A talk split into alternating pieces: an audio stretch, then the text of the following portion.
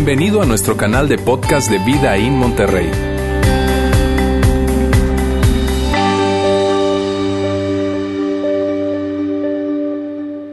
Muy buenas tardes. Pues hoy llegamos al final de nuestra serie Ayudando a la siguiente generación a ganar. Una serie que, que seguramente a ti como a mí me ha desafiado, me ha instruido mucho y, yo espero de verdad que ha- haya sido algo relevante para tu vida y para lo que tú puedes hacer, porque yo creo que, que todos nosotros, absolutamente todos los que estamos en este lugar, tenemos la capacidad de ayudar a la siguiente generación a ganar. Y yo, y yo diría que no solamente la capacidad, sino una gran oportunidad. Tenemos una enorme oportunidad de ayudar a la siguiente generación a ganar y yo diría que, que también tenemos la responsabilidad. Las semanas anteriores hablábamos de que, mira, si tú y yo estamos aquí, si nos encontramos en este lugar y somos las personas que somos, tuvo que ver porque hubo alguien en tu vida. Hoy estamos aquí porque hubo alguien en tu vida que estuvo presente. Alguien se atravesó en tu camino. Tú estabas pasando por alguna necesidad, alguna dificultad y esa persona llegó en el momento adecuado y te dijo justo lo que tú necesitabas escuchar. Entonces todos nosotros podemos ser testigos de eso. Y mira, de hecho, cuando entraste te dieron una, una tarjetita como esta, donde dice el, logotipo ayudando a la siguiente generación a ganar. Y en la parte de atrás tiene un espacio en blanco, no es que se nos pasó, sino que es con toda la intención.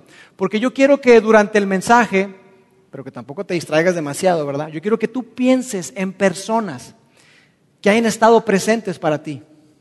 Personas que decidieron dejar de lado un poco su vida, su comodidad, para invertir en tu vida. Porque esas personas entendieron algo que yo espero que cuando salgamos de aquí todos nosotros entendamos. Que todos nosotros podemos impactar a la siguiente generación. Y yo quiero que tú pienses en esas personas. Personas que entendieron que la mejor manera en que tú puedes influir en la vida de alguien es estando presente.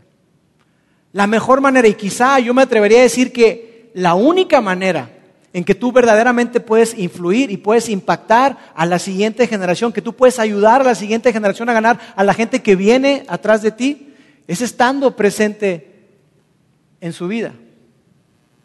Esa es la única manera, la manera más efectiva en la que tú y yo podemos impactar. Ahora, yo sé que hay personas acá que quizá digan, mira, la verdad es que no sé, Lauro, porque, porque yo he estado invirtiéndome, yo he estado presente en la vida de otras personas y no veo claro. No veo y tengo la pregunta, oye, ¿verdaderamente vale la pena? Quizá tú trabajas con, niños en, edad de, preescolar y, y- y- o a lo mejor eres voluntario aquí en nuestros ambientes de Wambaland, que tiene que ver con todo lo que sucede desde bebitos hasta kinder. Y tú estás ahí y, y jamás se ha acercado un niño para decirte, oye, gracias, muchas gracias porque por ti yo puedo entender la gracia de Dios. No, no te han dicho eso. Quizá tú trabajas con chavos de secundaria, en la escuela o en preparatoria, o estás también acá en uno de nuestros ambientes como Transit o Inside Out, que son los ambientes para chavos de secundaria o prepa. Y quizá tampoco alguien se ha acercado a ti para decirte, oye, quiero que sepas algo, de verdad. Lo que tú hablaste hoy, no, hombre, mira, me llegó al corazón. Y déjame decirte gracias porque estoy seguro que eso me va a hacer un mejor esposo, que eso me va a hacer un mejor padre. No, es probable que, que eso no ocurra. Pero quiero que sepas que hoy tú estás rodeado de personas que te pueden ver a la cara, te pueden ver a los ojos y decirte, ¿sabes qué? Definitivamente eso me impactó. Ellos han descubierto algo. Ellos pueden decir, mira, ¿sabes qué? Yo creo que yo tenía mi fe. Yo tenía una relación con Dios y tenía mi fe y mi fe estaba bien hasta que empecé a trabajar con los niños. Mi fe estaba súper bien y mi relación con Dios estaba bien hasta que empecé a trabajar con los chavos. Hasta que empecé a trabajar con, con un grupo de, de adultos. Entonces mi fe se estiró y mi confianza en Dios creció como nunca jamás yo lo pensé.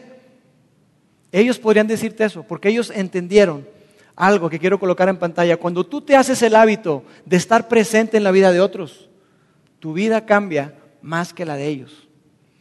Cuando tú estás presente, cuando estás consistentemente en la vida de otra persona, tu vida cambia, servirte cambia, servirte transforma, cruzarte en la vida de otra persona y estar presente de manera consistente, eso te cambia. Y es por eso que es tan necesario que hablemos acerca de, de influencia. Y si tú y yo queremos ayudar a la siguiente generación a ganar, tenemos que cambiar la forma de pensar respecto a la influencia. Porque mira, muchas veces nosotros hemos eh, interpretado mal el significado de esta palabra, de la palabra influencia, porque la confundimos con muchas cosas. Pensamos que, que la influencia viene con el poder. Entonces, si yo tengo el poder, yo tengo la influencia. Y tú lo has vivido. Si tú eres papá, tú lo has vivido. Llegan esos terribles dos y terribles tres. O si tienes un hijo con una voluntad así firme, esos niños que te ven a la cara, te ven a los ojos, te dicen, no, no quiero. Te estoy diciendo que recojas tus juguetes. No. Y tú tienes el poder y ¿qué haces? Lo agarras y le estoy diciendo que vaya y recoja sus juguetes. Y pensamos que, que eso es influencia. Y puede que funcione con un niño de dos, tres años. Quizá digas tú, no, yo tengo ocho. Quizá funcione por un tiempo corto. Pero trata de hacer eso con tu hijo de 15, 16 años a ver cómo te va. Simplemente no funciona. No funciona. Y nosotros confundimos influencia con poder. Algunos otros confundimos influencia porque confiamos en nosotros. Podemos experimentar un cierto éxito. Y yo sé que todos los que están acá son personas exitosas, empresarios, gente que, trabaja, tiene su carrera profesional, etc. Independientemente en, en qué momento tú te encuentres, yo sé que que son gente exitosa. Y, quizá te ha pasado como a mí, que, que, tú quieres sembrar algo en la vida de tus hijos y tú quieres ayudarlos a ver cómo tú ves, que perciban y que vean las cosas de manera diferente como tú las ves, pero nada más no llega. Por alguna razón no funciona. Y, quizá en tu mente, no lo dices, pero en tu mente piensas algo como esto, y pero ¿qué acaso no saben que yo soy el director de familia de Vidaín? ¿Qué acaso no saben que se supone que soy el experto en generación millennial y generación centennial. La gente viene y me pregunta cosas, la gente, más yo voy, doy capacitaciones en universidades y en otros países también. ¿Qué acaso no saben eso ellas, mis hijos? Lo pueden saber, pero no les importa nada. Eso no les importa porque el grado de éxito que tú y yo podamos tener, seas un gran empresario, lo que sea, para ellos eso, es, irrelevante. No funciona. Entonces, influencia no viene porque, porque tú puedas experimentar un, una especie de éxito. O quizá tú y yo pensamos que, la influencia viene con tener la autoridad. Tenemos el puesto, tenemos el cargo, por lo tanto yo tengo la influencia. Y eso tú y yo lo hemos vivido muchas veces. De hecho, cada vez que vamos a la frontera. Llegas ahí al puente y te topas con esas personas que son bien lindas. Y que por alguna razón ellos creen que el destino de tu vida está en sus manos porque tienen la autoridad para dejarte pasar o no. Y es algo muy común, no solamente en Estados Unidos. Me tocó estar una, ocasión, hace muchos años, cuando era joven y bello. Eh, íbamos, eh, estábamos en Europa y veníamos de Viena, íbamos de Viena, íbamos a llegar a Berlín. Yo tenía mucha, eh, muchas ganas de conocer Berlín. Y entonces agarramos un tren y, y teníamos que pasar por Checoslovaquia y dijimos, no pasa nada, pues vamos a Berlín. Cuando llegamos ahí, de repente a las tres horas se paró el, tren. Uy, qué raro que se haya parado, se haya detenido. Y se subió un tipo ahí con un perro. Y nos dice, check visa, no sé qué, check visa. Pues, ¿Quiere checar la visa? Dije yo. Pues aquí está mi visa de Estados Unidos. Y la agarró y dijo, no, no, no, no. Check visa. Visa checa, me estaba pidiendo él. Y yo le dije, pero no, no, nosotros vamos a Berlín.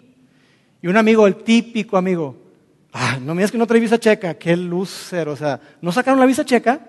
Y entonces, Hugo, ¿por qué no dijiste nada? Pues yo pensé que todos traían visa checa. Entonces nos dijo, no check visa, off the train, bájense del tren. No, no, espérame, pero es que no me entiendes, vamos a Berlín, a mí no me interesa Checoslovaquia, bájense. Y entonces como que en mí esa parte se empezó como a revolver el estómago. Y entonces yo dije, no, Dije, no, no, no, Berlín. Check visa, me decía. Berlín, no check visa off the train. Bájate. Y entonces yo me, dije, no, no puede ser. Entonces dije, no, mira, si acaso nos van a bajar, entonces que les cueste. Me voy a tardar todo lo que se pueda. Entonces me tardé, agarré mis cosas, abrí mi zipper, metí y saqué. Y, ahí estoy. Y me dice, órale, entonces, como ve que la cosa se puso así, me agarra el brazo. Y yo le dije, suéltame, no me toques. Y empezó a llamar a otras personas, total, pero no se les cuento más largo, me bajó del tren. me bajó del tren. Y lo que ocurrió fue que como yo hice tiempo, perdí el último tren de regreso a Viena. Y tuve que quedarme ahí, eran como las seis o siete de la tarde, imagínate. Los zancudos más grandes que he visto en mi vida, ahí estaban. Nos poníamos unas, hacía mucho calor, estábamos en un, en un lugar chiquitito, la estación era pequeñita. Y ahí estábamos y nos estaban picando los zancudos. Fue una cosa horrible. Pero nosotros confundimos y pensamos que yo tengo la influencia porque tengo, porque tengo la autoridad. Pero hay otro tipo de influencia, mucho más grande, mucho más poderosa, y es de la que yo quiero hablarte hoy.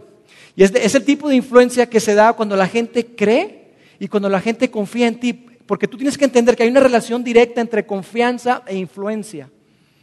Está totalmente conectado. Ese tipo de influencia que, viene cuando la gente sabe que, que tú le conoces y que puede confiar en ti sin importar absolutamente nada. Pero hay un asunto ahí. Y es que la influencia, este tipo de influencia se gana. No es algo que se tiene nada más, porque si tú tienes que ganártela, y es tener la capacidad para poder, a través de la confianza, construir una plataforma para que entonces la gente pueda confiar en ti y tú puedas influir en ellos y podamos ayudar entonces a la siguiente generación. Por eso es que es importante que notemos que si quieres ayudar a la siguiente generación, tú tienes que cambiar tu forma de pensar no solamente acerca de la influencia, sino acerca de la gente que es diferente a ti. Porque cuando la gente sabe que ellos te importan, están mucho más receptivos a que tú les hables. Cuando la gente sabe que, lo que a ellos les, les, importa, a ti también te importa, ellos están en una mejor posición para decir, sí, háblame, dime. Mira, yo recuerdo que también cuando estaba allá en, en universidad me encantaba debatir mucho. Y había un amigo en particular que a él le encantaba sacarme de quicio o buscaba sacarme de quicio. Su nombre es Jorge. Vive en... Ah, y, Jorge, eh, yo, eh, él y yo discutíamos, hablábamos acerca de Dios, acerca del cristianismo, acerca de Jesús, y él me tiraba en suelos. Y yo a veces lo agarraba y me ponía a discutir con él, y él, ajá, sí, jaja, y luego así estaba él. Entonces un día, ahí me agarró como que fuera de, guardia, porque estábamos discutiendo, estaba la cosa calorada. Dije yo algunas cosas que él dijo, oye, sí, eso sí, sí, tienes razón, creo que puede ser por ahí. Pero me dijo Lauro, mira, la verdad es que dime una cosa. Si yo nunca me hago seguidor de Jesús, si yo nunca decido ser un seguidor de Jesús, ¿vas a seguir siendo mi amigo? Por supuesto que no, Jorge. Claro que sí. Que claro que sí, porque, porque eso es lo que la gente necesita escuchar. La gente necesita escuchar que te importa, es, te importa lo suficiente como para invertir en la vida de la persona, independientemente de si cree o no, independientemente de si esa persona el día de mañana llega a creer. Nos interesa lo suficiente, nos importa lo suficiente para invertirnos en la vida de esas personas. Es algo muy, pero muy importante que tú y yo tenemos que responder. Y hay, una, hay un concepto que, que, mira, cuando tú me escuches decirlo, vas a decir, ah, no, pues ya sé. Porque nosotros creemos algo que muchas veces no, no necesitamos que nos enseñen, sino recordar muchas cosas. Y cuando tú escuches esta palabra, tú vas a decir, no, ya sé todo lo que hay que saber sobre ella. Pero yo quiero que tú te des la oportunidad de verla desde una perspectiva diferente, para que podamos conectarlo con, con el concepto de influencia, y es la palabra empatía. Empatía. ¿Qué hay con la empatía? ¿Qué ocurre con la empatía? Porque la empatía, mira, la empatía es algo tan relevante y tan importante, porque hace la diferencia, hace la diferencia en los equipos de trabajo. En los equipos de trabajo a veces la gente no se lleva bien y es difícil construir equipos. Y quieren hacer dinámicas y un montón de cosas, pero lo que falta en muchas ocasiones es empatía. La empatía puede hacer la diferencia en un equipo de trabajo, puede hacer la diferencia en un matrimonio. La empatía puede hacer la diferencia con tus hijos. Y por eso muchas veces sin quererlo, los padres alejamos a nuestros hijos porque nos falta ser mucho más empáticos. Y hay una excelente noticia para ti y para mí, y es que la empatía se puede desarrollar. La empatía es algo que tú y yo podemos desarrollar. Es algo que si ponemos atención y somos intencionales, podemos crecer en empatía. Entonces, ¿cómo, ¿cómo podemos hacer? Definamos qué es empatía. Empatía es la capacidad de ponerle pausa a tus propios pensamientos y a tus propios sentimientos para percibir, compartir y comprender lo que otro puede sentir. Es decir, ¿sabes qué? Yo tengo la capacidad, la conciencia para decir, ok, me voy a detener, voy a dejar mis intereses, voy a dejar mis planes, voy a dejar mi comodidad un poquito a un lado, lo voy a colocar en stand-by, voy a hacer una pausa, como dice ahí. Voy a colocarle pausa para entonces yo poder invertirme en la vida de otra persona. Eso es lo que tú y yo tenemos que hacer. Y para desarrollar empatía, dos cosas que quiero compartirte. Lo primero, hay que colocar pausa para imaginar. Tenemos que detenernos para imaginar lo que la otra persona está viviendo, lo que la otra persona está sintiendo, lo que está atravesando, lo que está percibiendo. Nosotros somos las únicas criaturas con una capacidad enorme por imaginar. Tenemos esa gran capacidad para imaginarnos y ponernos, colocarnos en los zapatos de la otra persona para decir, oye, ¿qué es lo que está sintiendo? ¿Qué es lo que está atravesando? ¿Por qué es que se siente así? Hace tiempo fui a una estética y estaba ahí, fui a cortarme el cabello y, entró una señora, yo creo que tenía cita, entonces ella entró así directo y, este, y habló con la, con, la, con la peluquera. Y le dijo, este, aquí está, era un, muchacho como de 14 años más o menos, 13, 14 años. Se sentó el muchacho y la señora llegó y le dijo, mira, escúchame bien lo que te voy a decir, le dijo a la, a peluquera. Quiero que le cortes así y así y así, esas mamás que ya sabes, ¿no? Este, así, quiero que sea, y, y, por favor, de ninguna manera se te vaya a ocurrir meterle máquina, ¿eh? Porque la vez pasada le metiste máquina y que no sé qué. Así que la señora se pone atrás, yo estoy escuchando, y empieza, empieza con su corte y todo, y de repente escuché, le metió máquina. Y la señora como que no se había dado cuenta, estaba clavada en el teléfono. Y de repente digo, ¿qué estás haciendo? ¿Qué te dije? De verdad, mira, me hubiera gustado que vieran su cara. No, mejor no. Este, la quería matar. La quería matar. ¿Qué fue lo que te dije? Que no es inútil y nada. Y empezó, pero duro y duro y duro y duro. Y yo soy un poquito bocón. Entonces no me quedo callado. Entonces dije, no, hombre, todo fuera como el cabello que crece. Error. Porque la señora volteó y me, así como que con unos ojos de fuego así penetrantes, como que tú para qué te metes. Le dije, sí, pues es que el cabello crece. Agarró al, niño, vámonos, y se fue. Entonces dije, chido, porque ya me adelantó, sigo yo. Entonces yo llegué y me senté, ya estoy, ¿no? Y la chica, pues tratando de ganar la compostura, y entonces yo se me ocurrió decirle, ¿estás bien? Y haz de cuenta que le abrieron. Y dije, ay Dios, ¿y ahora qué le digo? Y entonces dije, oye, de veras, ¿no? ¿estás bien? Entonces me dijo, es que sabes que es que no, me equivoqué y no sé qué. Y me empezó a decir que lo que pasa es que su mamá, esa semana se había enterado que su mamá tenía cáncer. Y su mente estaba en otra parte. ¿Sí lo ves? Cada persona tiene una historia. Y ahí me ayudó porque a través de eso yo no pude imaginarme, no solamente pude imaginarme lo que es que tu mamá tenga cáncer, yo atravesé por eso. Mi mamá tuvo cáncer. Yo sé lo que es eso. Entonces eso me dio a mí una oportunidad para que a través de la empatía pudiera crear un puente con ella y transmitirle verdad y decirle que hay un Dios que le ama y que hay esperanza en Jesús. Yo le pude compartir de mi fe, pero primero tuve que identificarme con ella. De otra manera, eso jamás, jamás, jamás habría ocurrido. Así que tú y yo tenemos que crecer en empatía.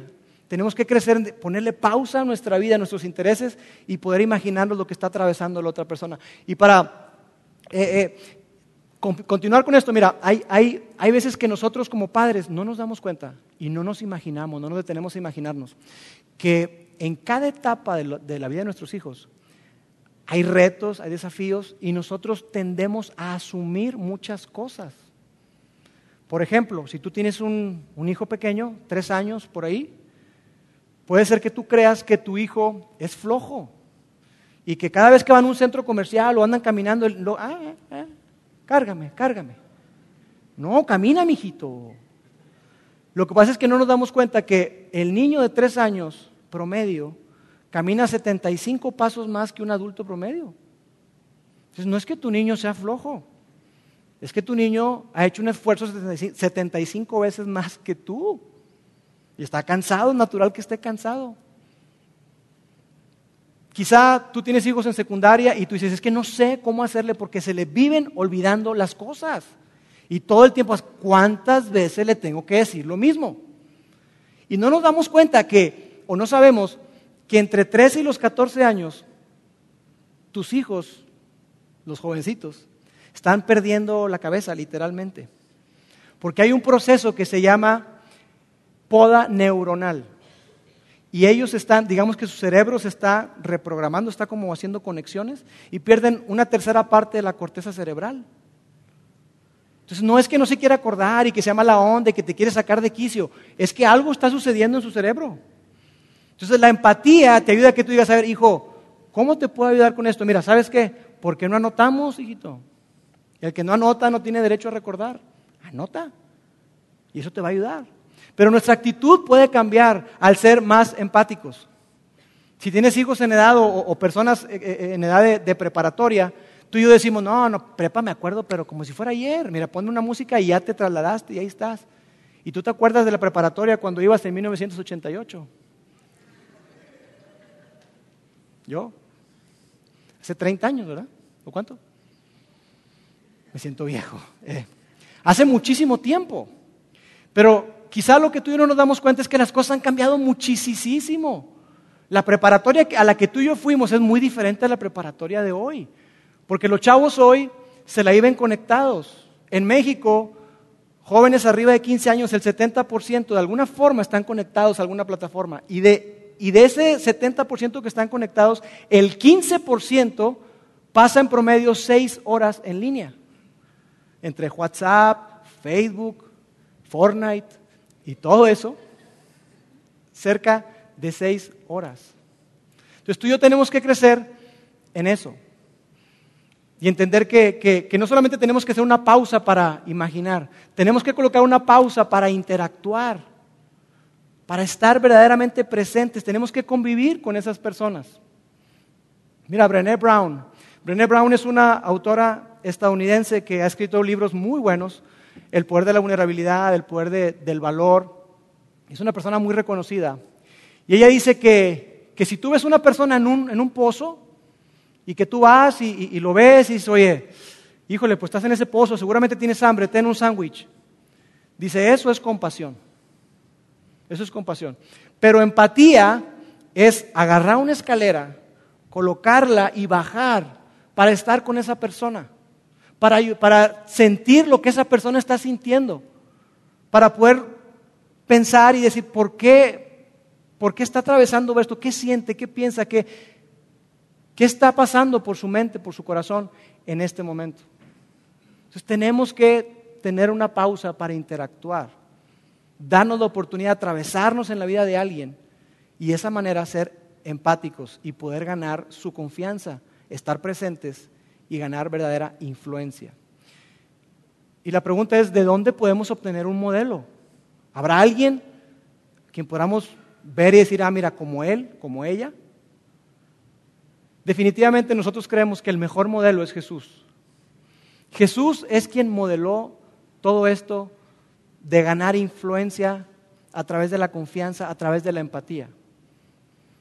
Y hubo un hombre que, que escribió acerca de él, llamado Pablo, y ese hombre era una persona sumamente orgullosa, una persona muy, pero muy religiosa, cero empático, cero, cero empático. De hecho, él se jactaba, era muy orgulloso de, de, toda su, eh, eh, su, background, todo lo, que él había vivido de su crianza, porque él era un judío súper celoso. Y él decía, yo voy a destruir a todos los seguidores de Jesús, voy, voy a acabar con ellos. Pero él tuvo un encuentro con Jesús. Y entonces su vida fue transformada y cambió. Tan es así que hay un pasaje que dice que, él buscaba hacerse como los demás o conectarse o empatizar con los demás con tal de alcanzarlos para Jesús. Y este hombre, Pablo, escribe una carta a, a, un grupo de personas en un lugar llamado Filipos, lo que hoy es Grecia, una parte de Grecia. Ahí está Filipos, tú puedes ir a ver y ver el foro y todo eso. Y él escribió este pasaje, eh, pasaje que quiero compartir contigo. Dice, no sean egoístas, no traten de impresionar a nadie, sean humildes, es decir, considerando a los demás como mejores que ustedes. Imagínate eso. No se ocupen solo de sus propios intereses, sino también procuren interesarse en los demás. Entonces imagínate este concepto tan radical de no vivir para impresionar, sino para identificarte con otros, incluso considerarlos mejores que tú. Es poner en pausa y decir, ¿sabes qué? Voy a dejar de lado mis propios intereses y voy a ver por los intereses de los demás. Y continúa el texto, dice así, tengan la misma actitud, y aquí está la clave, tengan la misma actitud que tuvo Cristo Jesús. Es un asunto de actitud lo que tú y yo tenemos que desarrollar para poder ser más empáticos. Continúa el texto, dice así, aunque era Dios, hablando de Jesús, no consideró que el ser igual a Dios fuera algo a lo cual aferrarse, a lo cual amacharse, decir, no me muevo. La actitud de Jesús para nada fue, fue esa. Mira, si había alguien que podía aprovecharse, si había alguien que, que tenía todo el derecho, ese era Jesús. Sin embargo, Jesús no hizo eso. ¿Por qué? Porque Él quería conectarse con nosotros, quería tener una relación personal, real con cada uno de nosotros. Y continúa ahí el texto. Dice, en cambio, esto fue lo que hizo Jesús. Él renunció a sus privilegios divinos, adoptó la humilde posición de un esclavo y nació como un ser humano. Imagínate. Renunció a todo lo que era de Él, a lo que Él tenía derecho, autoridad, poder, influencia. Y Él dijo, no, yo estoy dispuesto hacer esto a un lado, con tal de conectarme con ellos, con tal de identificarme con ellos. Otro pasaje en un libro llamado Hebreos dice así, porque no tenemos un sumo sacerdote que no pueda compadecerse de nuestras debilidades. Aquí está hablando de Jesús como un sumo sacerdote, ese que intercede por nosotros, ese mediador. No tenemos un sumo sacerdote que no pueda compadecerse, sino uno que fue tentado en todo de la misma manera que nosotros, aunque sin pecado. Y la palabra compadecerse en el original griego es la palabra simpateo, de donde nosotros sacamos nuestra palabra simpatía, la palabra empatía. Es decir, que se identifica, que experimenta, que sabe. Y Jesús vivió todo eso. Jesús experimentó llanto, quebranto, traición, dolor, hambre, felicidad, alegría. Él todo eso lo pudo experimentar. ¿Y por qué fue que, que él ¿Qué resulta de todo esto de compadecerse? Mira lo que dice el, siguiente texto.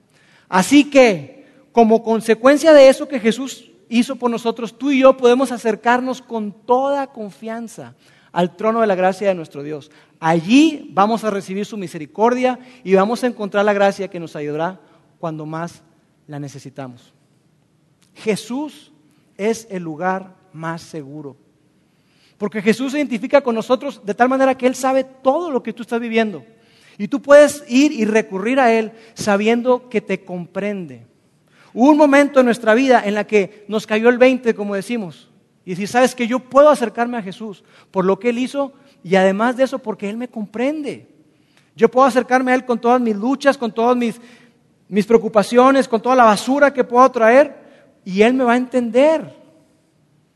Él se identifica conmigo y eso es algo extraordinario. Es algo increíble. Y mira, nosotros creemos que la iglesia, la familia, debe ser el lugar más seguro. Y nosotros aquí en Vidaín, en nuestro ADN, está eso.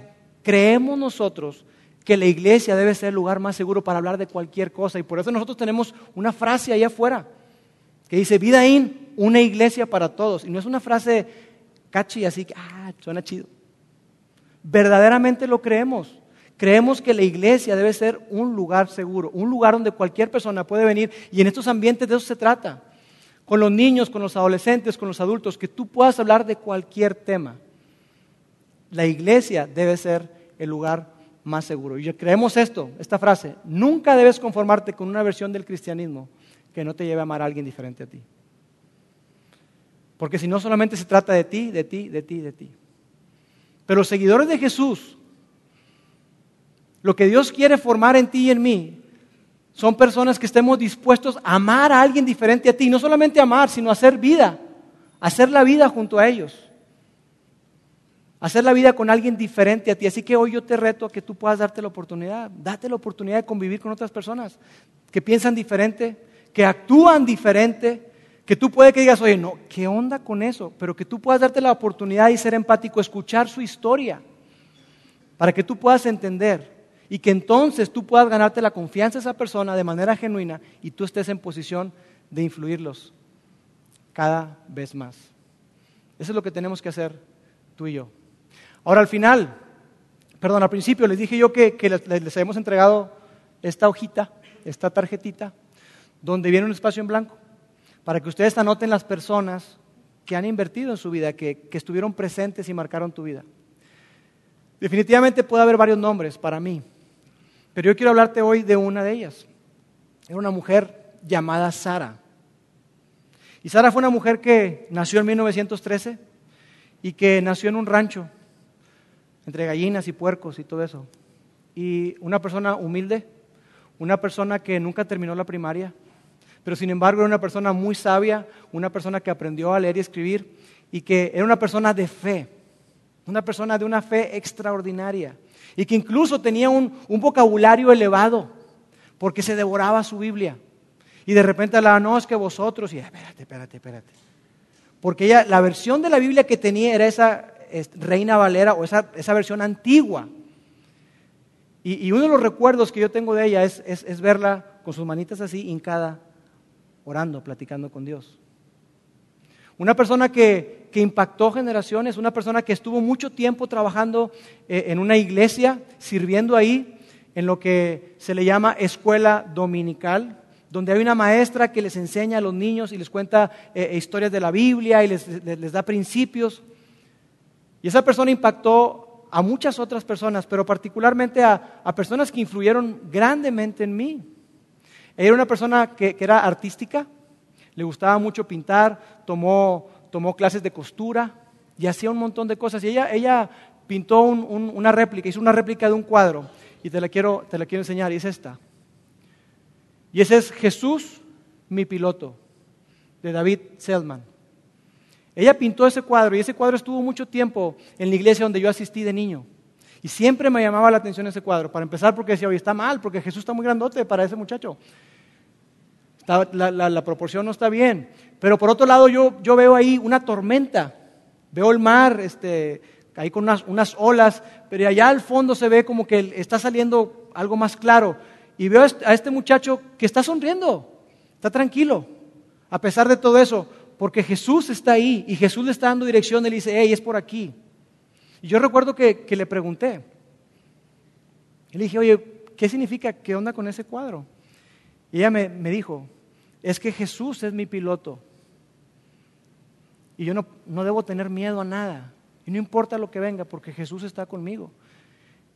Y esa persona era mi abuela. Y ella me dijo, Laurito, así me decía, si tú dejas que Jesús sea tu piloto, tu vida será increíble.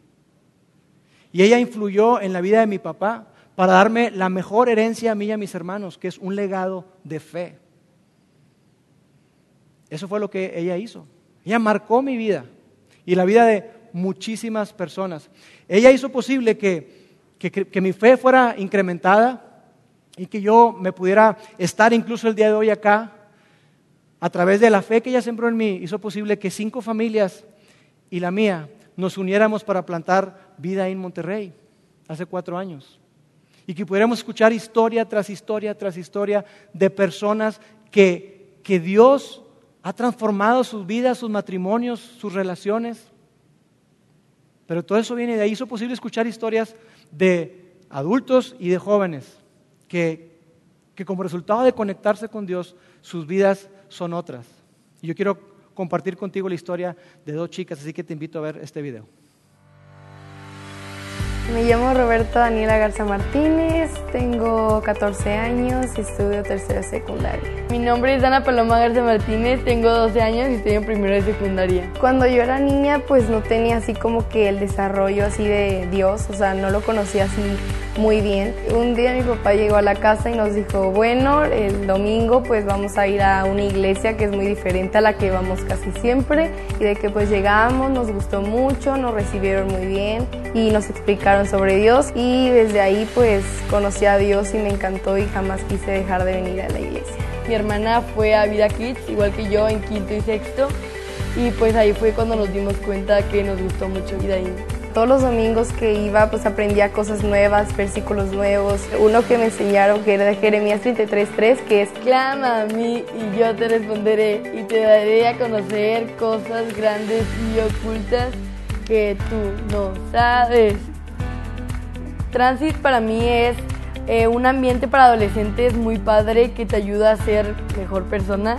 Hacemos actividades que nos hablan también de Dios, nos dicen pláticas divertidas y nos dan enseñanzas, nos dan como una moraleja de todo eso. También los mentores son alguien súper esencial en Transit porque ellos ayudan a que si alguien, un adolescente, por ejemplo yo, que tengo algún problema y pues a veces no tenemos la misma confianza con nuestros papás de contárselos y pues los mentores son una herramienta esencial en Transit para contarles los que necesitemos. Ellos nos pueden ayudar, nos pueden dar consejos sabios. Un mentor para mí representa muchas cosas. Una puede ser eh, la confianza, eh, la compañía, porque yo le puedo, le puedo compartir todo lo que yo tengo, todos mis sentimientos.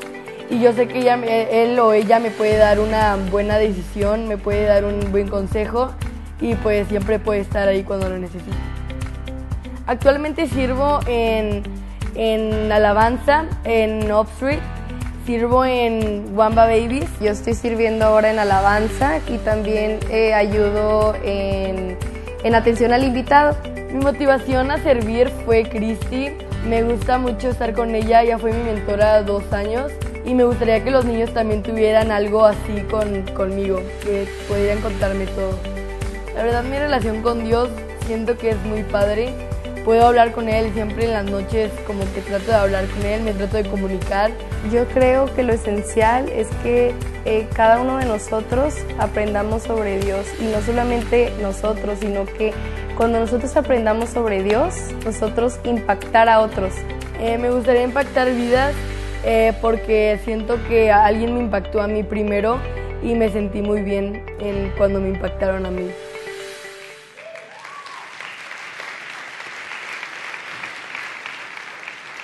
Ese es el resultado de dar un paso. Y mira, la historia de Dana y Roberta no comenzó aquí.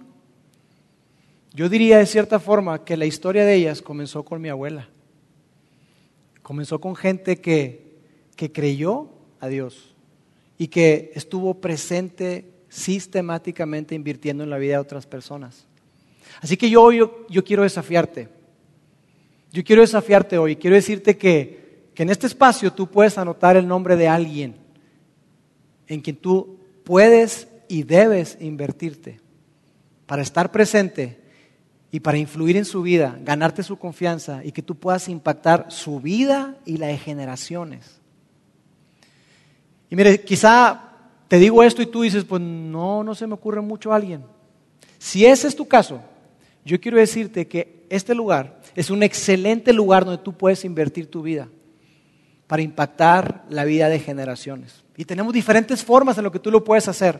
Tenemos un ambiente llamado Wambaland, para niños desde bebitos hasta kinder. Tenemos un ambiente llamado Upstreet, que es para niños de primaria. Tenemos un ambiente llamado Transit, que es para niños de secundaria. Inside Out, para chavos de prepa. Tenemos ambientes en grupos pequeños, en el Ministerio de Adultos. Tenemos atención al invitado. Hay muchas áreas donde tú puedes servir. Y yo que soy el director de familia me encantaría que tú pudieras decir, yo quiero servir, yo quiero invertirme en la vida de un niño o de un joven. Porque eso no tiene precio.